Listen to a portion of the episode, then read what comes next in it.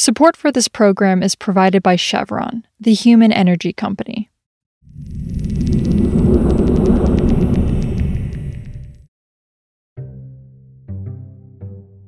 This is Politico Energy. I'm Josh Siegel.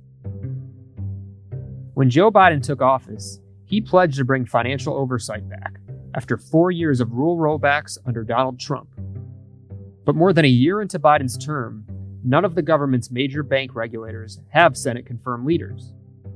One of the reasons? The Biden administration's whole-of-government approach to fighting climate change. See, some of the administration's nominees, like Sarah Bloom Raskin, who was nominated to a key position at the Fed but eventually withdrew, believe that financial regulators should play a role in combating climate change. But with a 50-50 Senate and Democratic Senator Joe Manchin opposing at least one key nominee, derailing her nomination, the Biden administration is now facing some tough questions. The big question here is the extent to which they can nominate someone who has been forward-leaning on climate change, since that was something that so explicitly sunk Sarah Bloom Raskin. Today, Politico's Victoria Guida on why Biden's Wall Street regulator nominees are facing pushback for their climate stances and what that means for the administration's clean energy agenda moving forward. It's Wednesday, March 30th.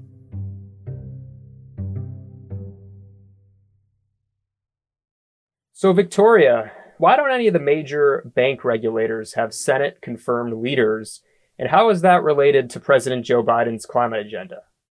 Yeah, so there are three major federal bank regulators, and the reasons are a little bit different. But the main one, the Federal Reserve, the reason why they don't have a top regulatory official is explicitly because of climate change. President Joe Biden nominated someone for that position named Sarah Bloom Raskin, and she wanted to make it a priority for the central bank to really focus on climate change and what the financial fallout might be for banks. And that's something that made Republicans in the energy industry really nervous, and ultimately Joe Manchin as well. And so she ultimately had to withdraw. And there are a couple of other regulators. One is called the Office of the Comptroller of the Currency. They regulate national banks. And that nominee failed for reasons that was entirely unrelated to climate change. But Republicans thought that she wanted to have the government play too big of a role in finance. So these are all sort of nominees that are being rejected because senators are nervous that they want to sort of meddle in the private sector's business too much. Yeah. So without these appointees, I mean, is it a problem in implementing the agenda that the administration clearly wants to do? Like, are there other people who could step forward, or is this really stalling their ability to actually implement the agenda that they want to do?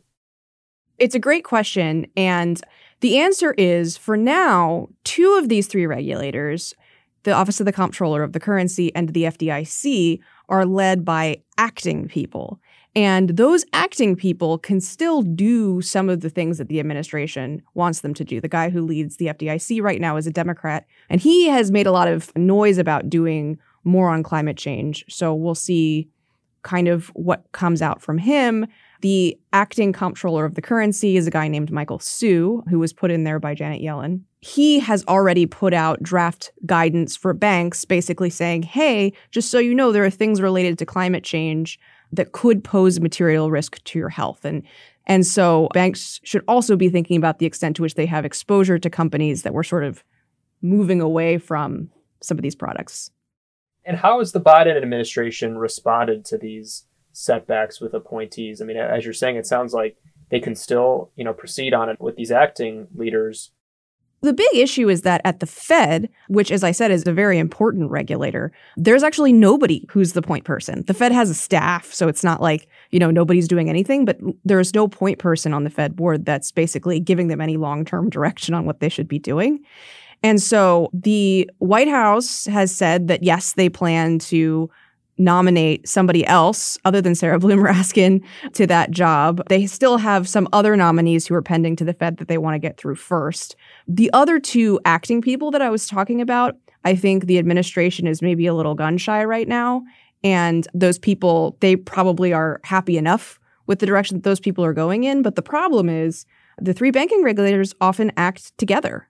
And so if you don't have someone at the Fed, it makes it a little bit harder for the other two agencies to act. Right. So, yeah, it seems like they have a tricky needle to thread, specifically with whoever is nominated, because clearly they want someone who's on board with their climate agenda. But I mean, is it as simple as someone who maybe hasn't been as forward about it and public about it? Like, how can they still finding someone who wants to address climate change, but at the same time, maybe, you know, can actually get confirmed? I mean, how do they do that? Yeah, so this is the big question right now. And it does seem like somebody with less of a paper trail on climate change might be more useful, although that might make progressives nervous, because if they don't have as much of a paper trail on climate, then they might think, well, does this person actually want to do anything? So that's a tricky needle to thread. And of course, I should point out that this is an important job beyond climate change. I mean, the stability of the financial system, interest rates are going up, inflation is high, we have a war in Ukraine. So having someone sort of at the wheel, making sure that they're helping banks think about risks that they might not be thinking about. So it's important to have somebody in this role. And so it's not just a matter of whether they have sort of the positions that the administration wants, but you also want someone who has the knowledge and the expertise to actually do this complicated job. Also, executives from oil companies will be making the rounds at one House committee hearing next week, but not another. Democrats on the House Natural Resources Committee had invited the chief executives for Devon Energy, EOG Resources, and Occidental Petroleum to testify next week, where lawmakers wanted to ask about high gasoline prices. They declined. Instead, executives from oil companies have agreed to testify at a hearing hosted by the House Energy and Commerce Committee on the same subject. Executives from Devon Energy, Exxon, BP, Chevron, Shell, and Pioneer Natural Resources will appear before that committee's April 6th hearing, a source familiar with their decision told POLITICO. For context, Democrats have been ramping up their criticisms of oil companies as high gasoline prices continue to hurt the Biden administration at the polls.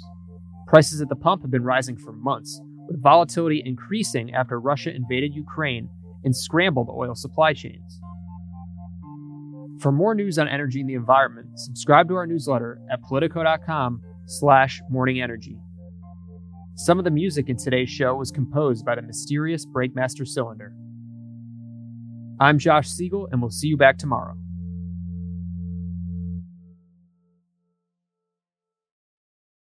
Did you know that Chevron is working with partners in California to convert the methane from cow waste into renewable natural gas that, one day, can help fuel trucks across the nation? Find out more at chevron.com/RNG.